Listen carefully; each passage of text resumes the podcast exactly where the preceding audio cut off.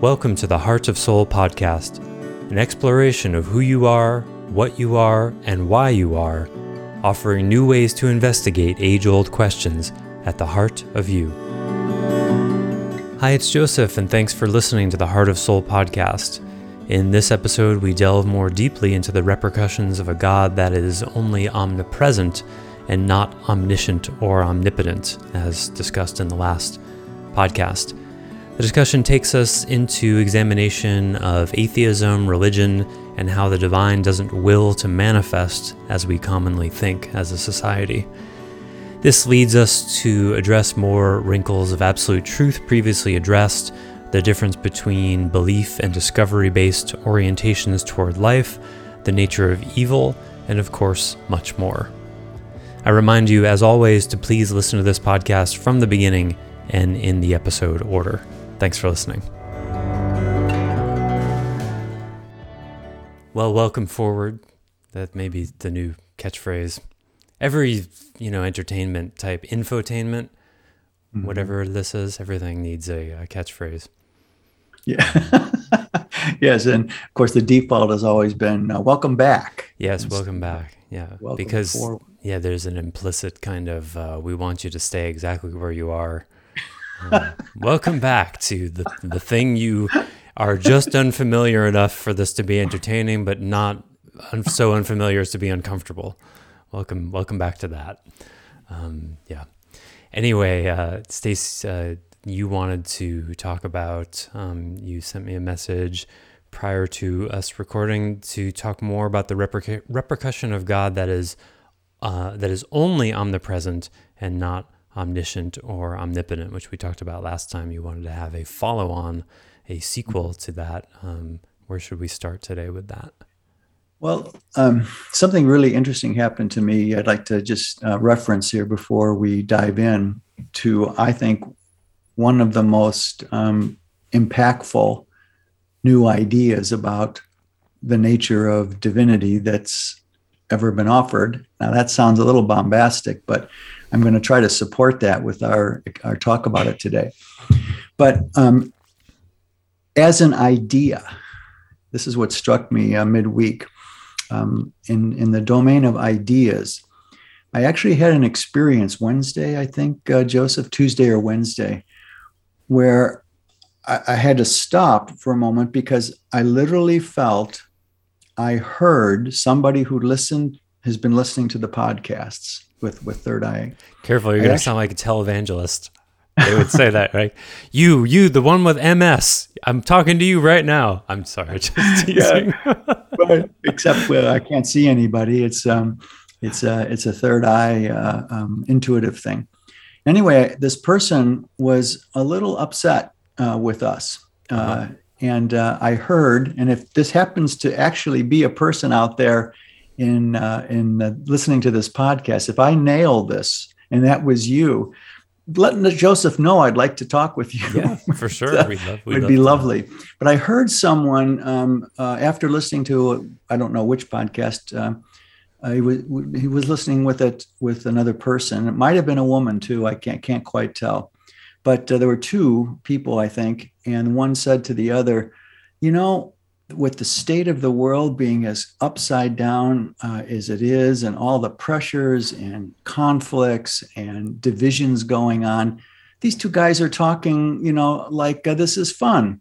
Um, they, they, get so uh, they they talk with each other and they laugh a lot and they make light of things. They don't mock anything, but they they make light of things. And mm-hmm. I don't know about that. Uh, where, where's the where's their connect to um, to the to what's really going on in the real world. Mm. something like that. I would love to speak to that. Yeah. Go on. Well i i heard i heard it as if it was in the next room. Mm. and so i just want to frame our talk today for example on the, the nature of what divinity might actually be comprised of. Mm. um, uh, that uh, ideas ideas. It's ideas that change the world uh, in ways that drop something like a stone into the water pond and the little ripples go out and start ringing bells here and there and there and here that all the great movements uh, start with ideas. Even, even great spiritual teachers start with some idea. Um, uh, um, even though if it's dualistic and they're in, in, uh, uh enlightened, it's uh, still a dualistic idea. Um, but whether whatever the domain, philosophy, um, psychology, spirituality, religion, um, uh, uh, empiricism, science, ideas are what um, help help move the world. Not the only thing that moves the world, but help move the world, the human world.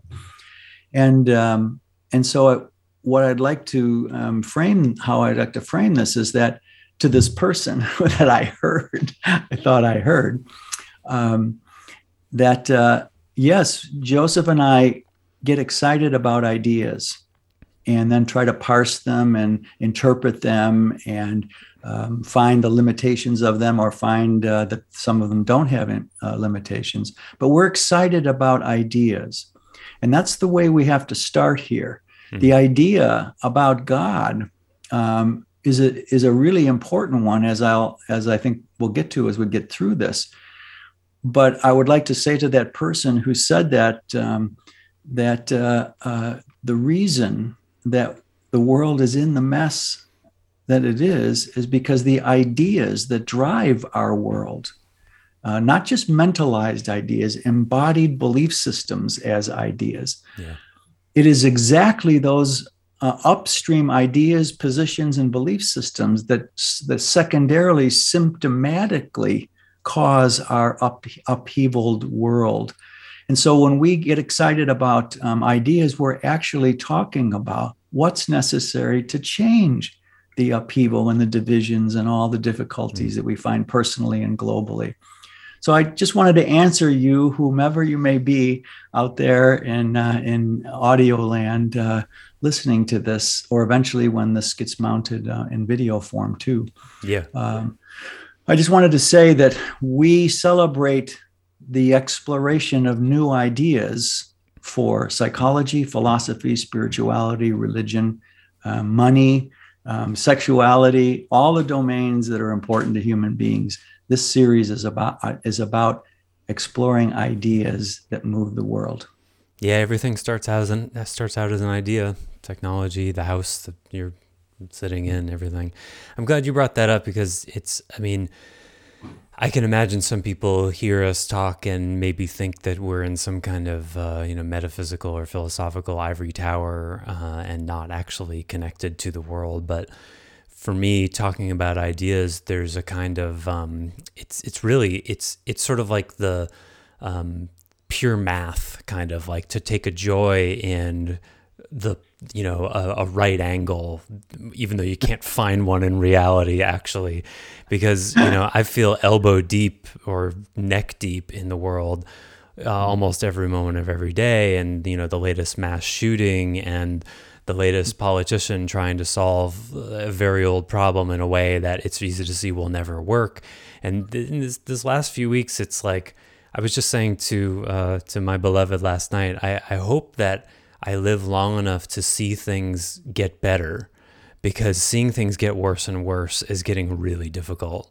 And yeah. it would be a shame to die, you know, tomorrow and have only witnessed the decline of civilization to this degree and not have it resolve like kind of a, a movie that, you know, it's mm like if the Star Wars trilogy ended after Empire Strikes Back, you'd be like, wait a minute, you know, it can't end on a down note and um, so I, I have a joy in sort of uh, admittedly kind of um, retreating in the ideas as pure ideas. And when i'm working with people i'm you know playing with the ideas and also navigating the defenses of people and the difficulty of applying it and the uniqueness of situations. And like oh man that stuff is really really hard and there's there's a joy in the purity of the ideas that is admittedly a little bit escapist, but also totally necessary um, yeah. to yeah. to for it to be applied to anything. Yeah, uh, ditto on this end of, of things. Um, every day, I read every possible thing I can read and uh, uh, and listen to and watch that tells me about what's going on in the world today. Before the internet, I read three newspapers every day. I remember, yeah. I've never, I've never been detached uh, uh, from reality in that way.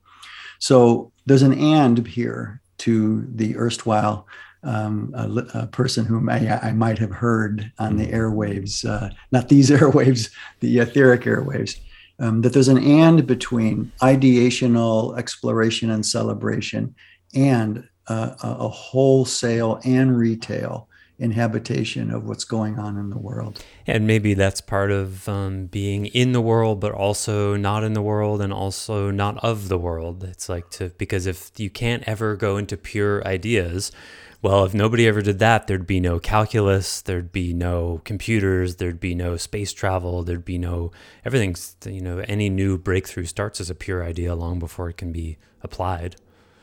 Jesus's uh, spermless birth is an idea.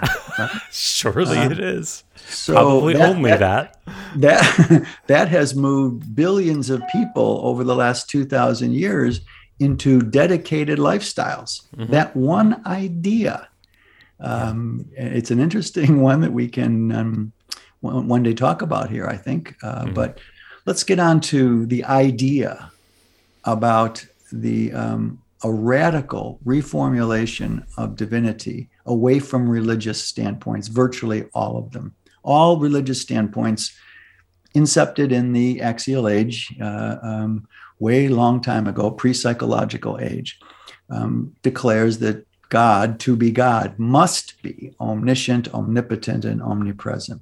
Uh, no seams anywhere. Uh, all three uh, domains covered. And where has that idea gotten us? oh man, what a question! I can't wait where, to hear you answer that. where has that idea gotten us? Hmm.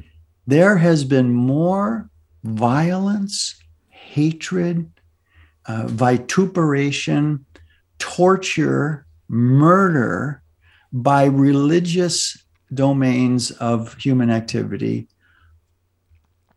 more than any other domain in the history of our planet. Mm-hmm. That's where, in without much exaggeration, that God is omnipresent, omnipotent, and uh, um, uh, om- omniscient. That's where it's gotten us. Um, I think base basing our human lives and belief systems on that idea with that resultant that I just articulated should bring into question the uh, uh, sanity of that position. So uh, this was something was bothering me when, even when I was a teenager uh, in religion class in a Catholic high school, all boy high school. The girls' high school was across the campus, and yeah.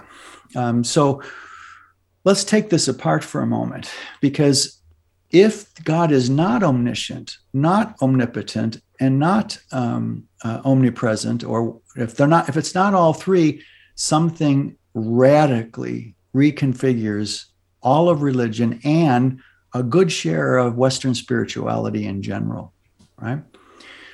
So our uh, identity offers that uh, most of that violence and all of the um, the um, difficulty and cruelty and murder and execution and persecution and genocide that has happened uh, in history uh, um, uh, is because religion has a picture of God that has never been accurate, ever.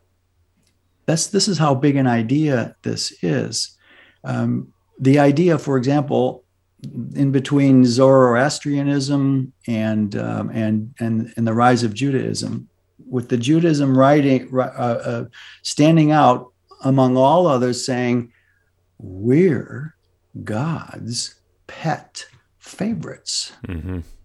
That's their idea. Um, uh, and, and that separated them um, from everything, everyone else vying for notoriety or, um, or teaching uh, expansion at the time, and still exists to this day. Oh yeah. Can can anyone spell spiritual racism? uh, um, this is mm. uh, it is it is just boggles me that you never hear uh, uh um, a philosophical deconstruction of this position. Well, that would be attacking their beliefs, and uh, there's That's a First right. Amendment preventing that or something. Right? Of, of course, yeah.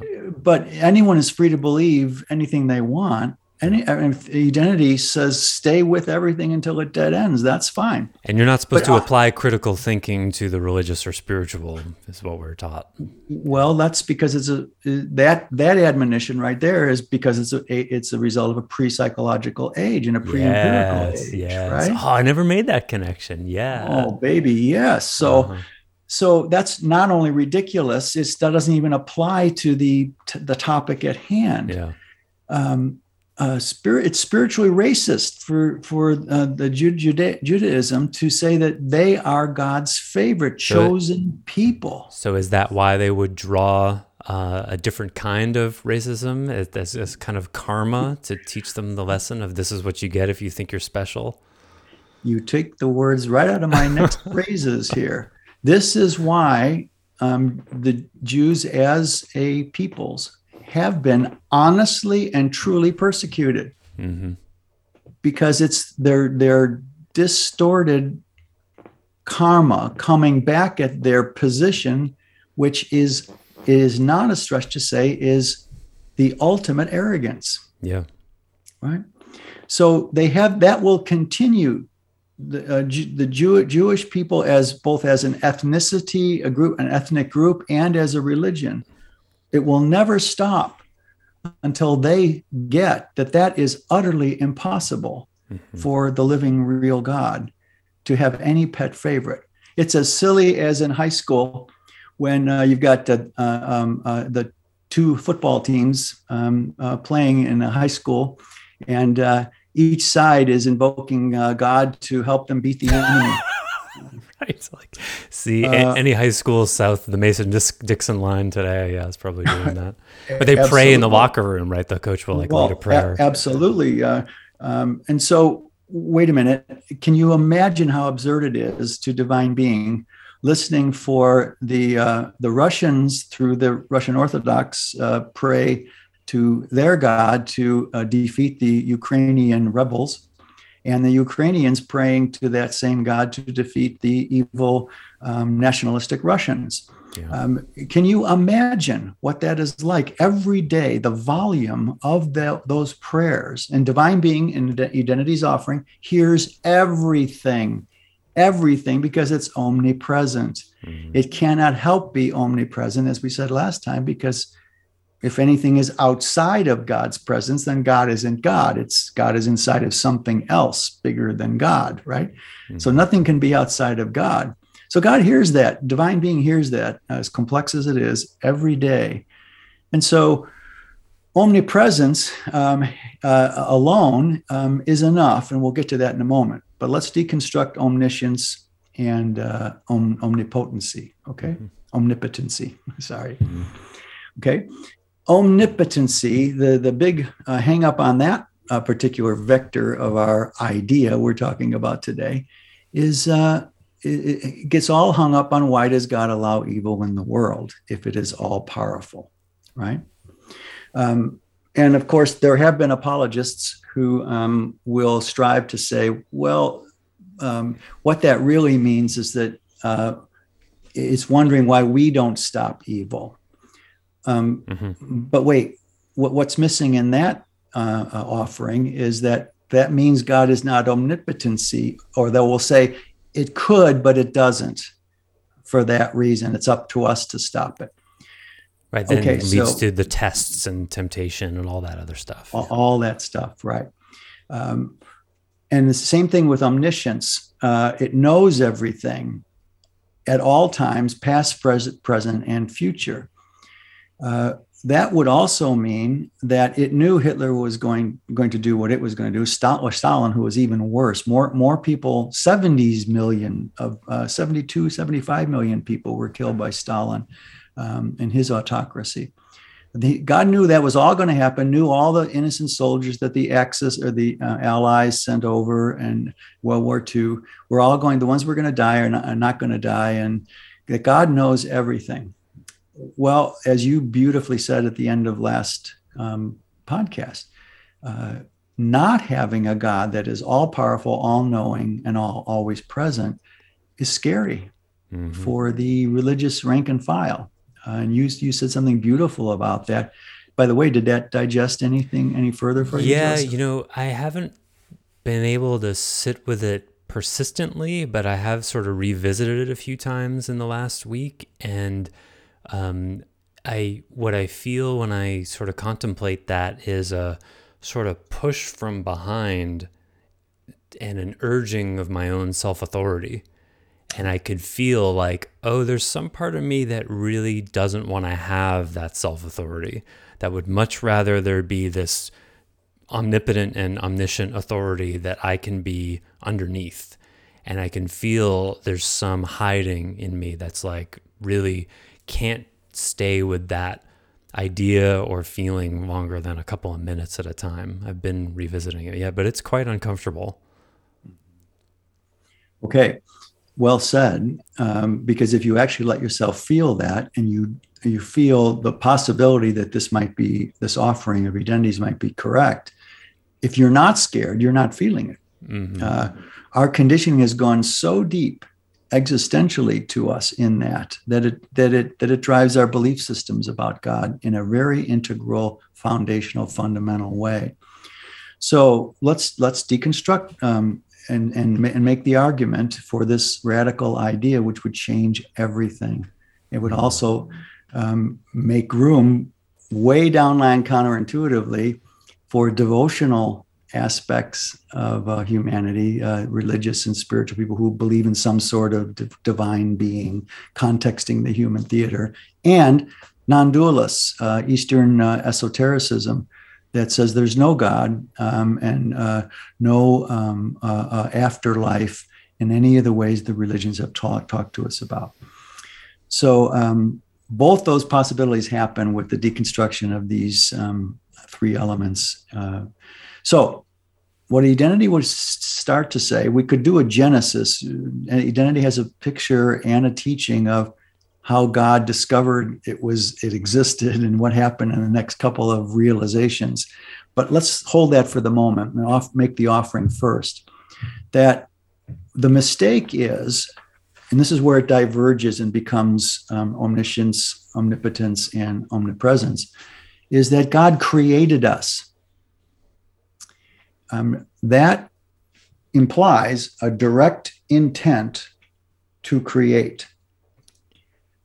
I offer instead, um, when you get to know the real divine being, not the one of religion, which we'll talk about relative to atheism here too today, I hope, mm-hmm. uh, that the real divine being, and this is self verifiable, the more you learn to grow more emotively mature, which automatically makes you emoto spiritually more mature. That divinity unfolds inside itself. It doesn't intentionally create this and that and that and this. Uh, listening to um, Ricky Gervais the other day. Uh, uh, that uh, if he's wrong about his atheism and had a chance to ask God one question, he would be, Well, listen, God, if you uh, really um, hate homosexuals, like the religionists say, why did you put the G spot in men up their their anal canal? Uh, this this kind of uh, lovely, lovely um, uh, uh, comedic uh, spin on that this question goes right to that. What if? And here's what identity asks people to live into the question of: What if this might be true? That divine being unfolds and discovers itself as it unfolds without having the I'm going to manifest anteaters. I'm going to manifest apes. I'm going to make planets and dark matter and and and and dark energy willfully. Willfully. Yeah. It's not that divine being doesn't have will in identity's opinion. Mm-hmm. It's what if that's not the case? What if it watches itself unfold and then as soon as it unfolds something, it goes, aha. And now from that moment, maybe has intention to shape some things. Like more but, like pure art. Oh, that's a good way to put like it. An artist. You, the sure. distinction I've heard is the difference between an, an artist and a craftsman or craftsperson yeah. is sure. that the artist doesn't know what they're going to create that the craftsperson yes. does. Very well put. Divine being is an artisan. Mm-hmm. And primarily and only secondary a crafts per, crafts being. Mm-hmm. Um, uh, it feels to me that it discovers itself as it unfolds. And this means that it can't be omniscient. Mm-hmm. It doesn't know how it's going to unfold until it unfolds. And then as it unfolds, it immediately is able to take in what what just had unfolded and busily starts to put grace and balance and goodness and aliveness and support into what um, yeah, uh, that makes it, a lot has of sense. just unfolded. Mm-hmm. That's the question identity offers people to live into. Just live into that question. Well, I'm just I'm smiling because it makes sense. That makes so much more sense. You know, once you get a sense of how flow operates, when you actually mm-hmm. start embodying some amount of the divine, like that's what happens to your life. You become less and less able to plan and intentionally manifest. But then I'm also secondarily laughing because, of course, that's the projection we have onto God. Because before that happens for an individual, you, when you're living entirely from your mind, that's how you do everything. I'm, you decide exactly what you're going to do, you use your mind willfully, and then you do it. And then anyone who's dabbled in real spirituality even a little bit knows that's the first thing you start to lose. Exactly right. so, especially now nowadays, now that the yin, yin divinity is mm-hmm. um, is uh, saturating our world now since 2012. It um, what, what happens is it unfold. You have to lose the will to manifest um, in some intrinsic way to grow spiritually. Um, this also comports with uh, really well with Eastern esotericism mm-hmm. um, in a whole different domain, we would say, but it's still the the um, the meta rubric still applies there. In other words, uh, divine being unfolds, and then once it unfolds, then it knows about something about what it unfold unfolded. And that knowledge, compared to us, as we said before, is omniscient, way more global, obviously, than anything our puny minds can get at. But but um, so both omniscience, um, oh, and now omnipotence. Mm-hmm. If there's no will to manifest, in God because it's constantly unfolding. Yeah, because it's so it's not knowing its way through its experience. It's no. not willing its way. It's not knowing its way, and that's what we think is going on. Like there's some grand grand plan and all of that. Okay, so right. we're setting that aside. And not not a hundred percent, but to to great degree, because as the as divine being unfolds itself from my um, abidance, whatever that is, crazy or or possibly accurate.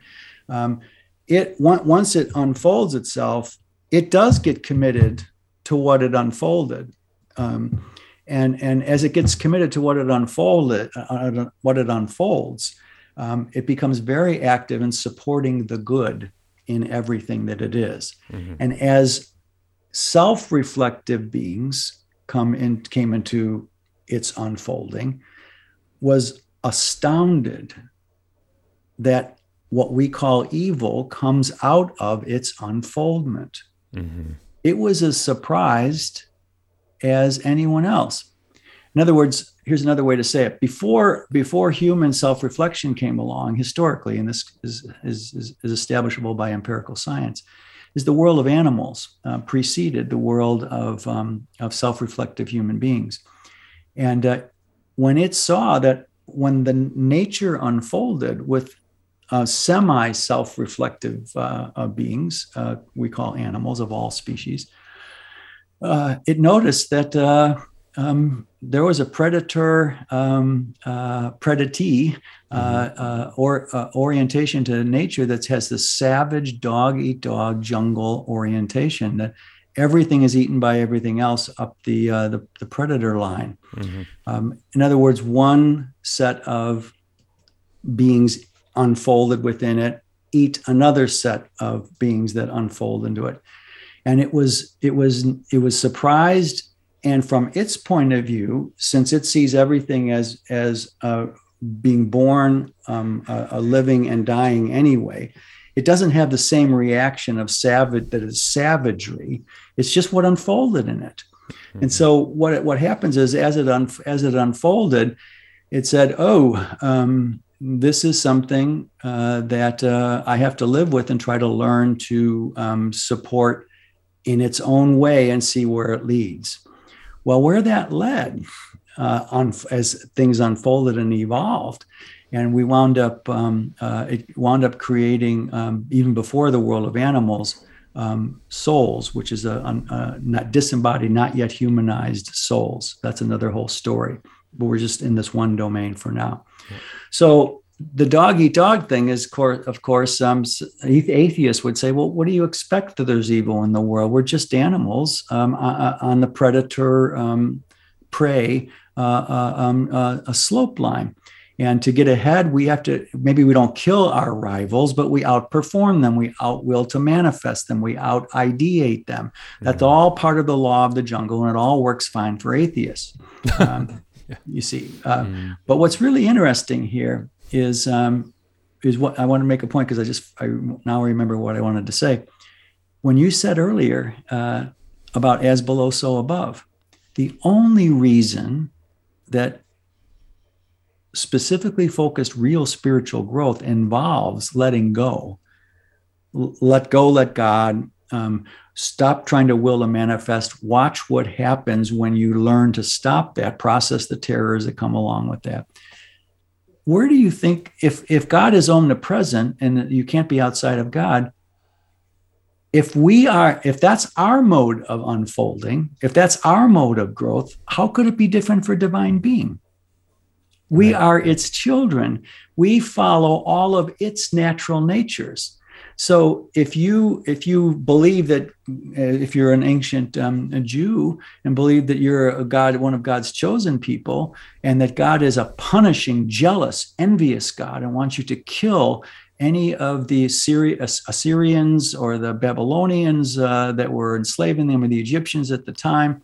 Um, you you're going to be angry and you're going to be racist and you're going to be genocidal because that's what your god informs you about consciousness mm. see so if we unfold by dropping will to manifest in the, which is a survival mode mm-hmm. in order to learn how to thrive which in spirituality is about inside to outside not outside to inside then divine being must have that quality of unfolding another argument how it's possible that divine being is not omni- omni- omniscient nor omnipotent. Okay, okay, so far? Yep. Mm-hmm. So let's take another domain here. This affects, if you really start thinking about this and let it take you somewhere, this changes um, whole scads of, of uh, dynamisms and bandwidths in other domains. If I were to say, Joseph. And I, I'd like to ask the question anyone who's listening right now. If I said that God's only omnipresent and not omniscient and not omnipotent in the short ways I've offered, there is finally a bridge between atheism and oh. and and real spirituality. Mm-hmm. Mm-hmm. You're, you're so fast on the uptake. Joseph. Well, it, it's the individual has power then, and if if and if it doesn't, it doesn't. Um, it, it, it, there's no self authority if yeah, comparatively, there's no self authority for a human being if God is omniscient and om- omnipotent. And that's exactly the thing I've been noticing I'm resisting. There's some part of me that's like, I don't want that power. I don't want that. I don't want that agency. Sure let's look at let's look at atheism from another door and then come back to this door really quick quickly. I've always been astounded as much as i'm astounded by the the idea of god's favorite chosen people who has never been deconstructed um, that um, it really is kind of on the nose isn't it, it yeah. It, I, I just can't get it. I can't get atheism. I can't get it because religion's teachings in so many ways, 90% of ways, are so inane, so fairy tale-ish, so bedtime story fairy tales. To be an atheist, you must take the teachings of religion so seriously that you think it speaks for a God. And since the, you have to take that seriously. Yeah. If you if you didn't, you just be an agnostic. Okay. But atheists have to take what religion teaches so seriously that they have to throw the whole enchilada out. not only religion but the idea of God with it, right? Well, what, what always I get hung up on is that atheism don't they don't realize that it's as much a belief system as the thing that they're rejecting. Um, agno- yeah. I mean, they tend agnosticism and atheism tends to be used interchangeably, but they're completely different. Especially. If, if someone's really relating to agnosticism in a earnest, I'd like to experience it, but I don't know yet way. Right. Um, that, but yeah. that's that, that's clean. That's yeah. clean and hopeful, um, and sh- everyone should test that every single day. Mm-hmm. Uh, in Identity's offering, even of its own version of God, I, I, I doubt every day and see what might come out of that. Mm-hmm. Right. So, re- atheists take it so seriously that they throw the baby out with the bathwater. Um, and that, and just what you said, I'd like to pick up on.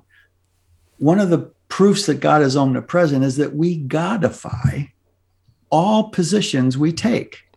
we make we make little gods out of them. Uh, well, and that's the the because if God is omnipotent and omniscient, then absolute truth is a possible position to have. Correct. But if it's not, then. Ab- absolute truth is even more somehow not possible for a human to have because nothing and no one has it anywhere ever never not even god now right. god's now moment may be um, 50 years ours may be this next millisecond right. okay that gives it a whole lot of depth depth knowledge but it's not omniscient if you drop out omniscience you drop out absolute truth you drop out, out absolute truth and basically the foundation of all religions from the axial age collapse yeah, you know, I've just as we've been talking, I've been feeling more into this. Uh, what is it like to drop the uh, omniscient and omnipotent thing? And one of the things I notice, if I can grab it out of my head here, it's like um, oh, when you just said we are talking about the now thing. It's like uh, it's so subtle in me because like some my my defenses will only let me feel it a little bit, so I keep getting these little sort of darting glances of it. But it's like um, uh, maybe I've lost it. There's there's something that it doesn't want that. I, there's something in me that doesn't want that power, and there's like an exposure to life. It's like okay, I don't know everything. That that's what it is. I don't know everything, but something somewhere must, and I can like rest in that somehow. And mm. if you take that away, there's like a rug pulled out. It's like actually no, no one and nothing does. You're on your own to figure it out. And there's an exposure feeling of like, oh God, I'm like, it's an aloneness. Like I'm alone on my path into the unknown. There's certain elements of it that nobody knows, nothing knows, and it's unprotected, unsupported. I'm on my own. And, yes. and and then I start to really feel like, you know, if you were to turn that up, like multiply that times a hundred, I can imagine why somebody would really like religion because it's this very cozy. God has all the answers. Follow the rules, and you'll be fine. Yeah. And that just is, uh, that's for young souls to start mm-hmm. to orient to those kinds of belief systems. But let's take that notion in a little different direction here. Thanks for that. That was beautifully said. Um, Einstein was not just a scientist, he was a philosopher, mm-hmm. one of the rare philosopher scientists. And he said a couple of things that is really, really impressive. Um, he's a true agnostic, a true agnostic. Uh, he's the best example of an agnostic I, have ever heard who had critical thinking also. also, um, he said, "No one knows enough to be an atheist." Did he really? I he didn't really know that, one. that. That's terrific. And I'd I would love to have chatted with him because I would say, um, "Well, um, uh, um, Albert, uh, that also would you also say then that no one knows well enough to be a religionist?" and he would he would I, I would say he would do that and uh-huh. go, of course, of course, you get me, you get what I'm trying to say here. So look at that um, uh, balance scales here. No one knows enough to be a theist, and no one knows enough to be an atheist. Absolutely on either end, yeah. right? We've talked about the nonsense of absolute truth yeah. Uh, a couple other times in podcasts. Yes, we've entered that into the record for as yes. you take you take away absolute truth, and the foundations of all religions collapse. Um, this is about discovery of what's true, not believing what's true.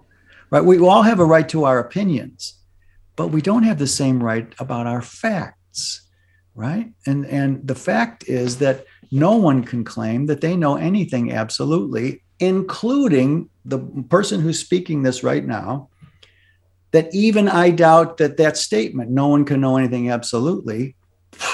I don't hold that as an ironclad fist in a closed fist. I just keep experimenting with that every single day, testing it. And so far, it, it turns out to be a universal truth, not an absolute truth. Ah, that's a good distinction. You see, mm-hmm. identity is offering sets of universal truths to be tested every day in the domain where the rubber meets the road, where the human heart, soul, and body has to live some kind of human life with some kind of direction, with some kind of uh, uh um, a, a, focus that results in well-being. and you know, it, I didn't I didn't see before the uh, universal truths to be tested invites engagement in life, embodiment in life, a curiosity, as opposed to absolute truth to be believed absolutely in the mind it's not curious. Then, no. then there's not an engagement. Then you're no. in your head with a foregone conclusion that filters out anything that will challenge the idea, and exactly. and then you don't evolve, which is observable in people who hold those absolute truths. And that's one of the reasons when the internet, which started out as a a um, encyclopedia, became two way, uh, and human being, uh, we could instead just researching via the internet is how it started. When we got the the ability to change the internet and, and allow Amazon and uh, financial transactions and all this and social media, social media has exactly followed what you just said. It's uh, the divisiveness of human beings' paradigms.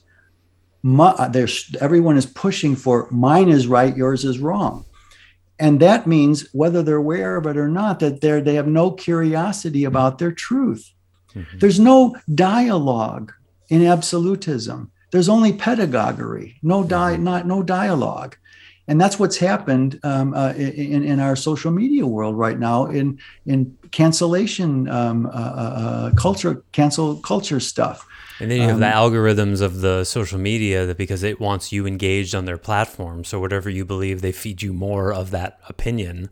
That's right. That's frightening it's it's frightening. And this is when when you first started we started talking today joseph when you said um, you hope to live long enough to see resolution because we're, we're only about 70% and by my read down the drain. Oh We've that's better another, than i thought. I would have guessed 30 or 40 that's good. no we're about 30 we have 30 to 40 more to go. And the further down it goes the worse it gets I, my sense is uh, 2029, 2030, about eight, eight or nine years more before we hit bottom.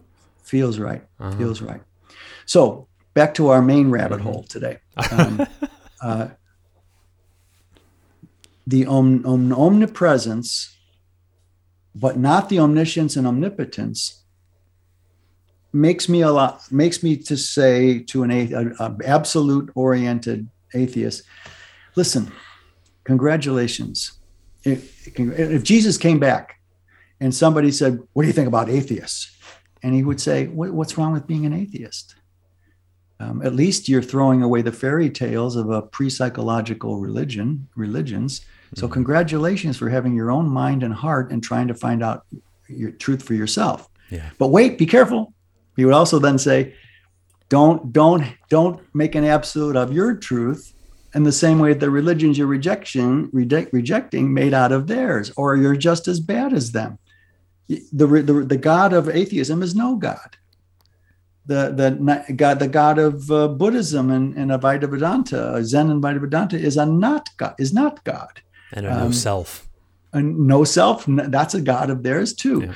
they worship we can't help godifying. That's the track i want to get back on. Oh right. Everything we do we we are we make a god out of. Anything that we feel applies to us.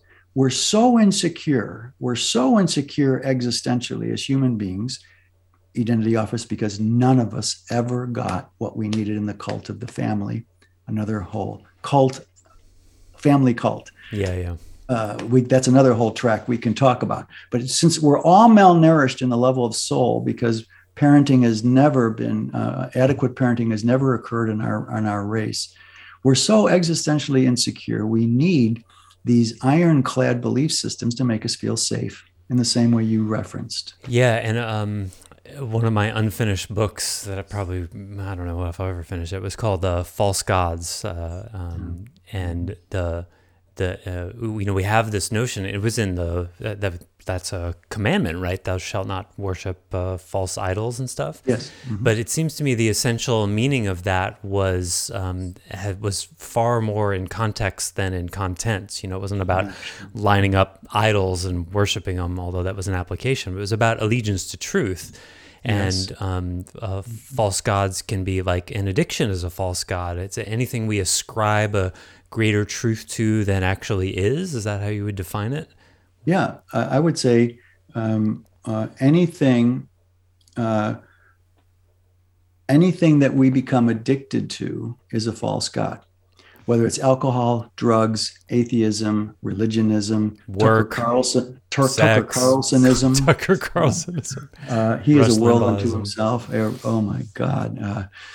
Um, anything that you are not willing to not have, whether it's a belief system, a drug, a relationship, a person, anything you're not willing to not have as an adult. Oh, because is, I see, know, because it has an absolute sort of valence to it. Therefore, you're not in an inquiry, you're not engaged in reality testing it, so you're not in reality, so it's not God. Yes. Uh-huh. And this is what it gets me again. I, wait, what, wait, what? Um, there's no curiosity in fundamentalist um, sects of religions. There's no curiosity. They have all the answers already.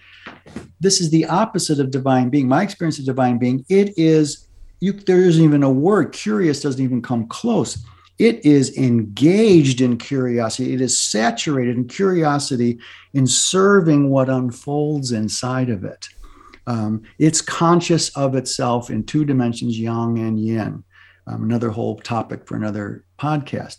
But it is ultimately curious in what unfolds inside of it. And as it does that, that's what we're supposed to get when we're doing point on spiritual growth we do not try to manifest, we try to unfold and then having curiosity about what unfolds in us and thereby seek truth. Um, in postmodern philosophy, for example, it's very clear, and no matter which domain you look in, one of the elements is really common is there's there's no such thing as any truth that any human being can ever know all the way. Um, this is a very clear uh, um, postmodern uh, um, feature uh, um, in philosophy. Mm-hmm and, and, and identity would agree with it so much so that it says anyone who holds is not willing to not have a belief is stuck mm-hmm. it this person is dead-ended and can only spin where they are flinging mud judgment divisiveness and sometimes violence mm-hmm. right so you take away absolute truth or our our over addiction to a truth that we need because we're so feel empty inside or insecure inside that we need the safety of an absolute truth. This is psychopathologic. Religions create psychopathologic um, examples of itself in those conservative, um, uh, uh, um, scripture driven kinds of uh, theocracies that um, that um, these these people have. It's psychopathological to not have curiosity. They're addicted. They're addicted as any heroin addict. Sometimes worse so because they justify it because I, nine times out of ten, if I was able to get to the unconscious of a Tucker Carlson or a, uh, um, uh, a Laura Grant uh, Ingraham, uh, whatever her name is, I forget. Uh, they are absolutely doing whatever they say and hold on to the truth so that they can get into heaven. Because they believe and they've been taught that this is the truth. And if they don't abide by it, God will send them to hell, which is, well, they're not nine years old anymore. I don't understand how these souls of children of God, brothers and sisters of mine, can hold on to such incurious lifestyles.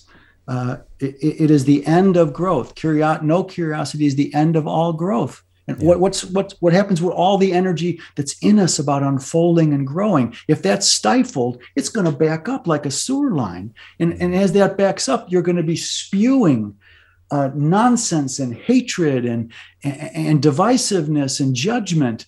Exactly what the most fundamental of all sects do every single day. And all that sewage goes into the planetary um, consciousness mm-hmm. every single day along with all the suffering that it causes. So, look what we're saying here in summation for this track. Mm-hmm. Reconfiguring divinity as being omnipresent. Oh, let me say one more thing before we sum up. Divine being does not stop what we call evil because evil is created at the root by non curiosity, absolutism. Every evil every evil you can parse down to an absolute disorientation an addiction to a certain belief mm-hmm. every single bit of evil it doesn't stop that because it gave us what we would call free will um, will our willfulness to manifest whatever we want and then we're supposed to look what we create and then go oops that's an error Which oh i'm spilling. god is doing looking at what it creates and doing exactly secondarily yeah it doesn't stop what we call evil, it uh, instead supports good. It hmm. supports mm. good, and it speaks to our higher uh, soulful aspects. So this is our world. Uh, uh, we it found uh, we found ourselves inhabiting it. Um, divine being watched it unfold. Watched um, as souls started incarnating in the ape line um, uh, about a million years ago. Um, what is what does supporting good look like, though? supporting good um, supports uh, uh, great uh, Greta. What's her name? The young girl uh, who's who's who's um, doing all the climate change activism. This yeah, young girl, Greta. Uh-huh. That's she's the best example these days of a young child. Um, uh, she's a little older than a child now, a teenager. She, she's trying to do good. She doesn't spend her time in vituperation she when she as a 14 year old however old she is she shows sorrow yeah. at our denial of climate change not vituperation so what does supporting good look like it we, uh, from underneath divine being adds more higher octane energy emoto energetic love bandwidths to those who are open and called upon to do some sort of activism to offset the people who are spewing garbage out of absolute absolutism and to, create divisiveness and suffering and pain. So that's what it does. It's a general rising tide raises all boats and sinks other boats. Um, so like consequences and people the the structure of life and and how if someone's not living in reality they dead end and there are negative consequences that that's part that's of that's a result of that that's yeah. that's what I would say you dead you, it, you amp up the love pressure to show you you've got your nose up against a dead end. Yeah. When I remember Maybe this the, far spewing, spewing, holding, holding, and all of a sudden, oh my God. the know? founder of Aikido has this quote uh, When you align yourself with the principles of the universe, it conspires to help you. yes. That that master was talking about divine being yeah. in its omnipresent um, suffusion and saturation of care and love and curiosity to its all it creates. And the inverse, of course, is implied when you don't when you misalign with the principles of the universe, it dead ends you. it dead ends you. Yeah.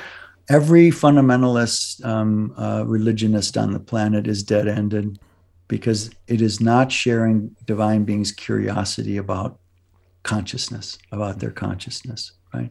So everything's going down the tubes, like we said. So we're, we're only not even quite seventy percent there. I'm it's pleased as punch about seventy percent because I'm get I'm running out of juice to be able to tolerate it. So. Well, be careful because this is not an this is not an arithmetic progression. Oh no, no. This is an this is a um, what's the opposite of Albert? Uh, the, the geometric. yeah, geometric, like like earthquakes. Yeah. Um, every every next step is a hundred times worse. Oh right? no. So that way I want to throw a little cold water on your uh, on yeah. your warmth there. Um, but don't worry, it's not about time. It's about, about it's about evolution, mm-hmm. even though it does happen in time. Mm-hmm. So, in let's let's go forward now. Um, by lots of things happen if we dump the ridiculous pre-psychological, pre-empirical um, notions of religion that says that God is omniscient and um, uh, omnipotent. And if you want to reject those, look what happens in atheism.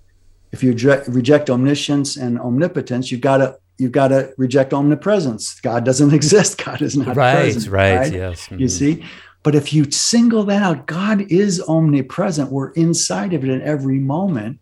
Um, uh, uh, and notice I say He, it. I say it, not He, and it, not she, because it's a mix in a way that our minds can never understand. Mm-hmm. Uh, so if you dare to live into the question, what if God is omnipresent but not omniscient, omnip- om- omnipotent? There's not only a bridge to atheism, because, well, what what what what kicks in here? If God bridge is only, to humanism is really what it, it is. Humanism, even more so, yeah. because if, if God is omnipresent, it's it's it's always there to help you be curious and unfold and grow, right? it, it, it's a direct connection to our humanism, which, not uncoincidentally, identity in its metaphysical orientation says the personal is just as spiritual as anything else. And that this idea taught by all forms of Buddha, most forms of Buddhism and Hinduism, esoteric anyway. Yeah, that's um, another whole level because the human is not es- essentially worse than God just because it doesn't know everything. Yes. You know, I, I, never really saw that. It's like, well, it's just a matter of degree or a matter of order of magnitude, not essentially different in that way. Because if God is om- omnipotent and omniscient, then humans are fundamentally and essentially different. Then, yes, they live in a whole other domain not that's not God. Yeah, yeah. which is there's no seams in God. Uh, look at the worldview of of Christianity: heaven, hell, and somewhere in between is human is the human Earth life these are fundamentally different orders, not one whole yeah. uh, a bandwidth of being. So there's no demarcations here. We're seamlessly connected to God. And, and the, the answer to this, I've used this metaphor before, I'll say it again in this application. It's staring us in our in our face every moment we look at our hand. Here is the personal, human. Here is the soul. That's the finger and then the hand finger in the hand. Oh yeah, right. This we haven't for audio this people, in video yeah. yet. Um, the finger is connected to the hand seamlessly. There is a demarcation, but it's also seamless. Yeah. Is are the fingers individual? Well, in one way, the fingers are individual. Of course, I can, I can, I can uh, move one finger without moving any of the other fingers. In fact, I, I love to do that when we do this on uh, the, the Spock uh, thing. Yeah, um, but uh, and then and the palm without the fingers is the soul and the the forearm is the soul umbilicus that we're that connects us to the rest of the body of and what's also cool about that metaphor is um, e- even though there's an essentialness to all of those parts you take yes. away the arm would you say that right. was the soul the soul uh, umbilicus soul umbilicus and everything else is going to die really fast so there's yes. a there's a, um, a, a, dependency hierarchy this is not yeah these are not semantic this this this is not in the in the realm uh, of semantics. This is in the domain of epistemics. What what you just said, the vitality of the finger requires the vitality of the palm, which requires the vitality of the forearm, which which which uh, um, requires the vitality of the body it's connected to. Mm-hmm. Um, so this is how not only does is there a bridge to humanism and atheism with God is only omnipresent. It's the end of, of patriarchal uh, axial age religions absolutism because divine is unfolding itself in curiosity every single moment. The proof of it is, is that we to grow have to unfold and let go of over planning our route on planet earth. We've got to make some parameters. Um, i'm going to make this decision versus that decision. Um, but um, uh, uh, in general, when you want to move from survival, once you have survival worked out to some degree, you have room for thrival. You've got to let go of will to manifest, especially in these yin saturated days. So everything in, in, in identity is based on this. This is the primary structure of our, our provenance and how our provenance unfolds through us. To the degree that I grow in my one, one trillion, trillion, trillion, trillion, God grows. Mm. So, and it, nothing can grow without curiosity. So, absolutism is anti God. And that. Whoa, that's ironic. Whoa. absolutism is anti God. When is it, when are all the religions of the world going to fold up the tent on that one? Mm. It's time. It's time. Would it be great that you don't have to go through all these okay, I'm, I'm, I'm only in my 10th incarnation. So boy, I'm glad the Pope is there to make me feel like um, he's the he's God's representative on earth, and what he says is going to get me to heaven. Whew, because life was really tough here. I don't understand what's going on.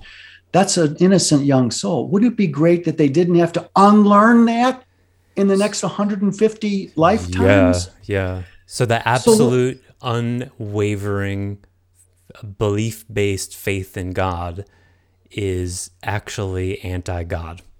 Yes, that's what identity suggests mm-hmm. for people to chew on and see where it takes them. That's all. That's all not all. as a new absolute truth, but as something no, as a universal truth to be tested yeah. and see what happens. And if you get scared, you're onto it because, because we've been so yeah. conditioned to like you beautifully said last podcast that just like mom and daddy they know everything i used to call my i used to ask my father where he he hid his superman suit because I absolutely knew when I was five years old my father was Superman. Uh-huh. You know? There were there was a lot of heartbreak and learning. He wasn't. Um, yeah. So the same principle here in our Father.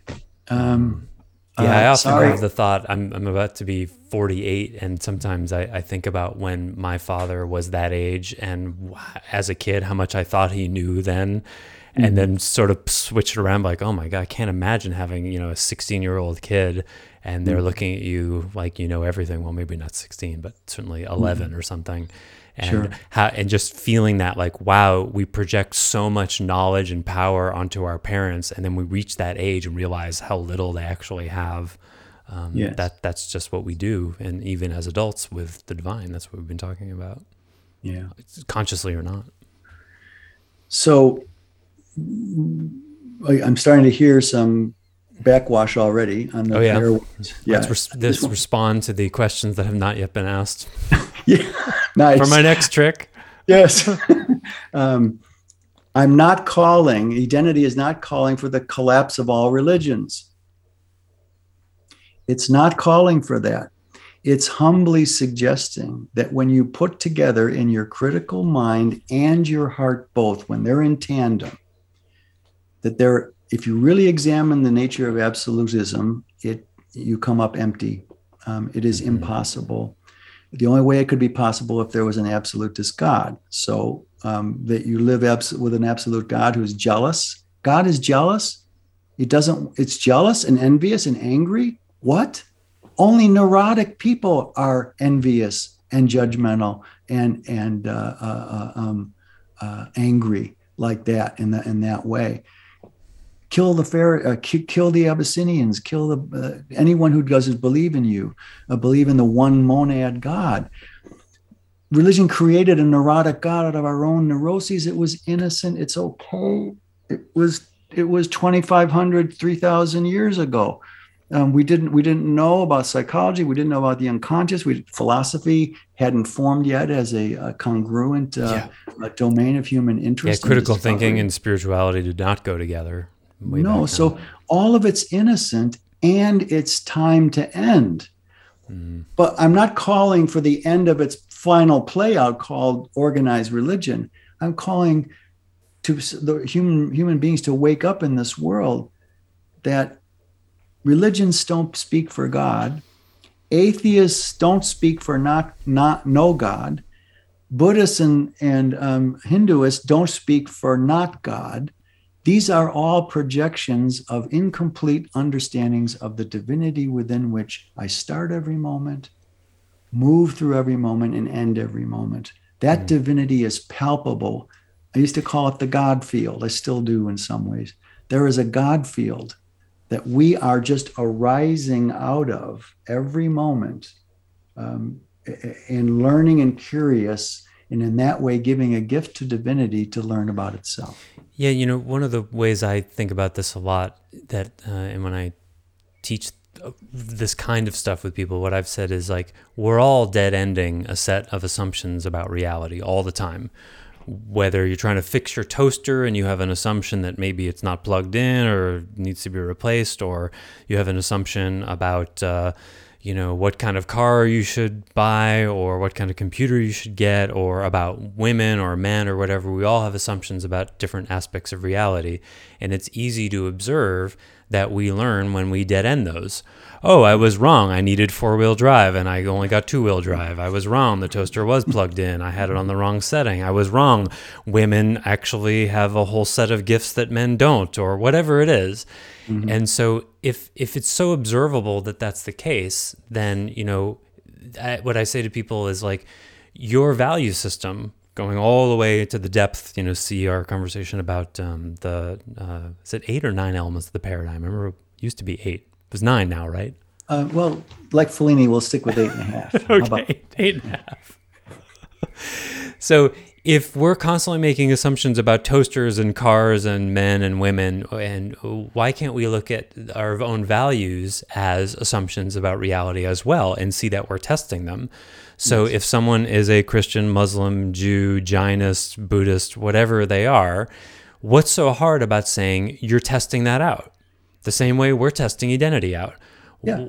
It, all you have to do is yeah. Right. All you have to do is drop the absolute grip and that you're so sure and be like look take that. If that's what makes sense to you take that all the way. But you'll you'll learn faster if you can hold it with an open hand rather than a grip. And some exactly. of it will be right and some of it won't be. And we're all learning through dead ending. What's the problem? And it directly relates uh, i just got this link this to that joseph that was beautifully said um, that's uh, where the rubber meets the road. That's the best way to unhook from your dead end. Uh, is to just what if it's not? What if I'm just testing and not find? I haven't found it yet. Uh, dead end religionists uh, think they found it. Yeah, and uh, this is patently inane. I, I, have no other word for it. Mm-hmm. So how do we sum all this up in terms of again, always where the rubber meets the road? Uh, let's let's let's uh, pull it together with the with the whole meta frame of ideas right? Mm-hmm. ideas guide our curiosity. Yay or nay right? We have to we have human beings need paradigms. We have no innate thing except grunting survival. That's all we've got from the animal uh, that we carry as part of us in our in our physicality our survivability that's the only innate thing we have when we're hungry, we're going to eat. And we get really hungry, we don't care if we have to kill something to eat it. Um, these are innate. And no, nothing else is innate. No knowledge is innate except through, which is another topic of reincarnation and how that works. Um, there is innate, but not innate in the physical body. So if you think you're an atheist and you're going to develop um, your own um, uh, non-theo- non-theistic kind of humanistic value system, cool. That's that's a step in the right direction. Um, you don't need religion anymore, so you're going to have some midlives there, where midlife um, in your incarnational cycles, where you're going to be atheistic humanists. Humanists, that's fine too, but be careful. Um, when we say that, um, why not? If religions didn't exist, then you, you, we wouldn't have to unlearn so much over time. Uh, um, uh, what's wrong with that? I once was um, giving a talk uh, uh in uh, um, uh, with a about the the non-dual enlightenment. Someone I was giving a dharma talk, mm-hmm. and there was a. I think did I say this in another stop me if I have. You can edit this out. Um, it probably bears repeating, whatever it is. Okay, there was a there was a a, a man uh, in the high rows in the back. There were about 50, 60 people there, and uh, and he, he, had a long beard. He looked very um, uh, Lord of the Rings. What's his name? Um, a dwarf. no, no, the, with the long beard, with the oh with the Gandalf.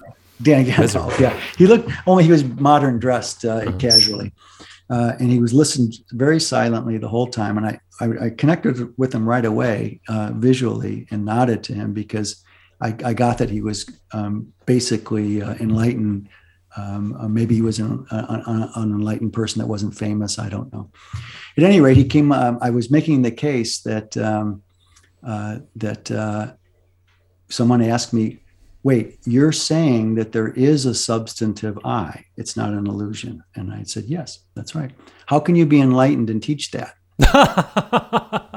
This person. This is the track we're on, and I said, "Well, in my definition of enlightenment, you can't."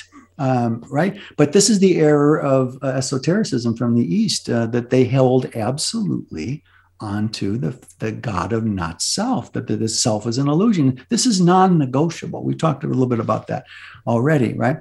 So I made the case, uh, as I, I hope I'll, I, I, we can make it in the next few podcasts because we're on mm-hmm. this track yeah. um, about the, the, the sobriety of personal selfhood um, in spiritual contexts.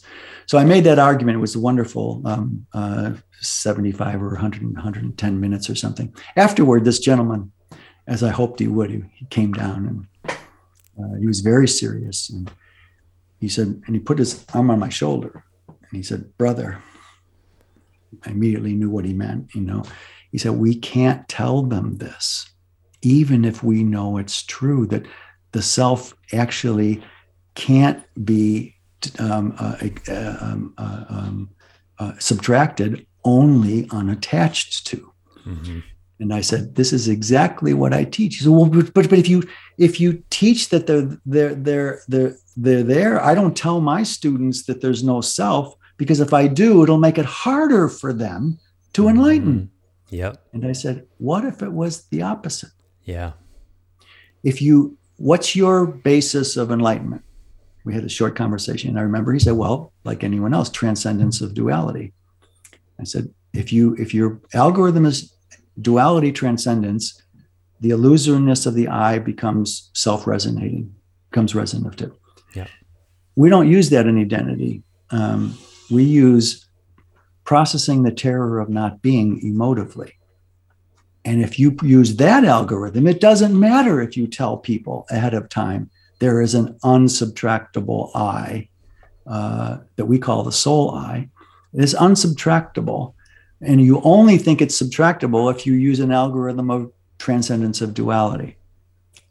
And he, he just looked at me and he, all of a sudden some dead end absolute that he had i you can't tell people. We will have we have a, a, a, survivable I after enlightenment because then it'll be make it harder for them to enlighten. I said that's something you're over attached to.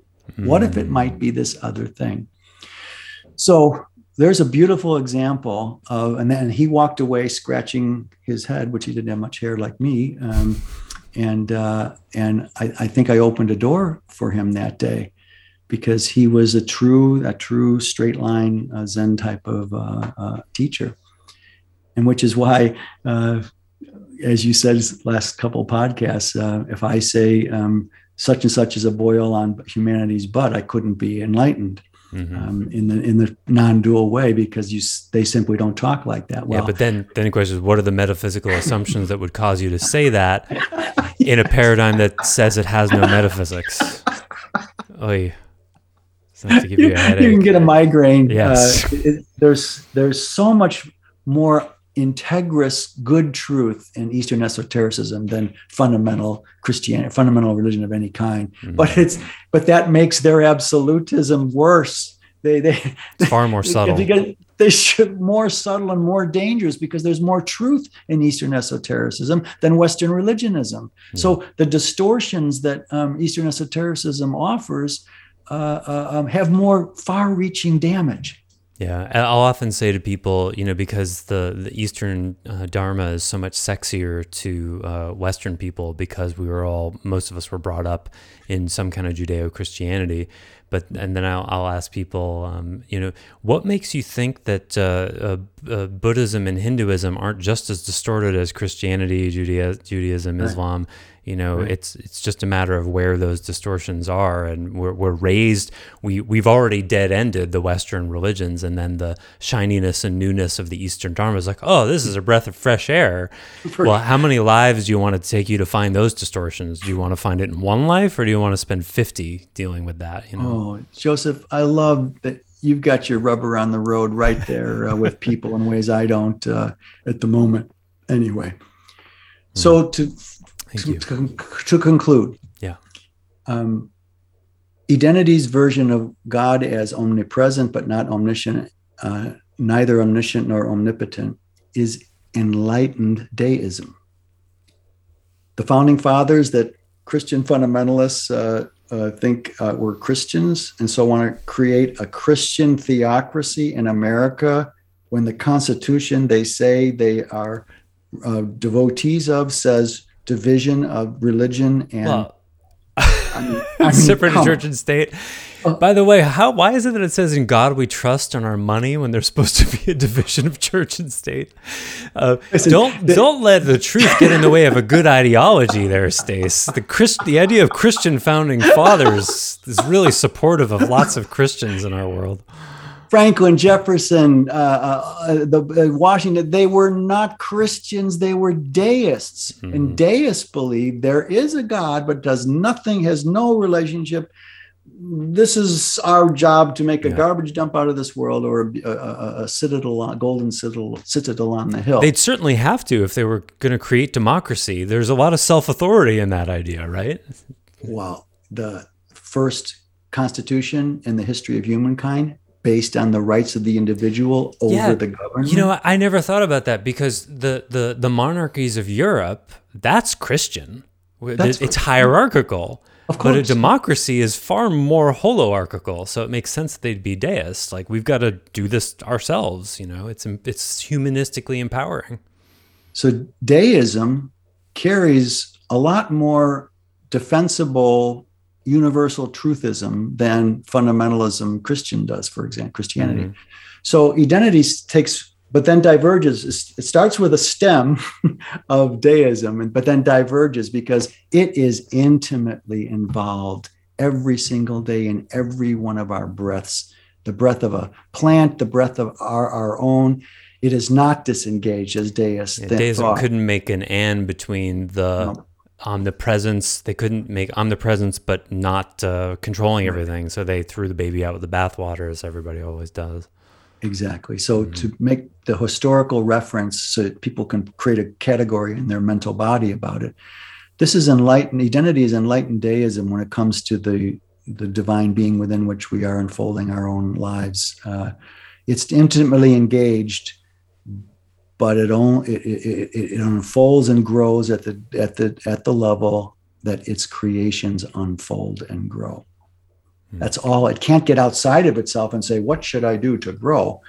It can't get outside of itself. So all it can do is un- unfold itself and learn from the inside. Paradoxically, exactly how we learn. Mhm. It's exactly how we learn. We do something on the outside that creates non well being in ourselves or someone else, in the most best way of saying it or gentlest. Um, what on the inside drove me to that choice, which then led to my series of decisions based on that choice? That's that we we grow that way because that's the way divine being grows, everyone. Mm. So this should produce thousands of questions about how this might apply to your life. And we're going to have at some point here soon, um, uh, Joseph tells me, a, a call-in program where uh, We when you can pull, pull pull that out. And uh, and I probably I'm sure he'll say something like, "Send in your questions, and I'll Mhm. randomly take uh, uh, ten of them out of the three thousand that you get." Wouldn't that be nice? That would be Uh, great. I'd love to have that problem. Yeah. So to, today was um, um, everything, all the opinions that identity offers with an open, curious hand as a universal truth to be tested come out of the structure of divinity, our provenance, and resonate with what we've said today. And if you ever hear something coming out of my mouth or Joseph's mouth that doesn't seem to resonate with that, please let us know because we're looking for that all the time, Yeah, all the time. yeah, for sure. Okay. So to say- much. go ahead. Oh, you're welcome. Oh, oh, sorry. Thank so I you wanna so say- much, Stace. Go ahead. I I don't want to say God be with you because it already is, Mm, right? And that's a good uh, closure for me to you, mm. Mr. Man, who are who gives um, uh, oxygen to identity at the moment, uh, and and you and a few others in the uh, slaving around the world to try to get make oxygen in a world that's choking on its own absolute truth-based carbon dioxide. Yeah, that's for sure. Well, may it uh, dead end quickly. Beautifully said. Yeah. Well, thanks. See you Stace. next week. Yeah, you bet. Bye for now. Bye bye. Thanks for listening to the Heart of Soul podcast. To learn more about Stace Barron and Identity, please visit identity.org. To learn more about Joseph Shapiro, visit clearandopen.com. Until next time, we wish you well on your journey.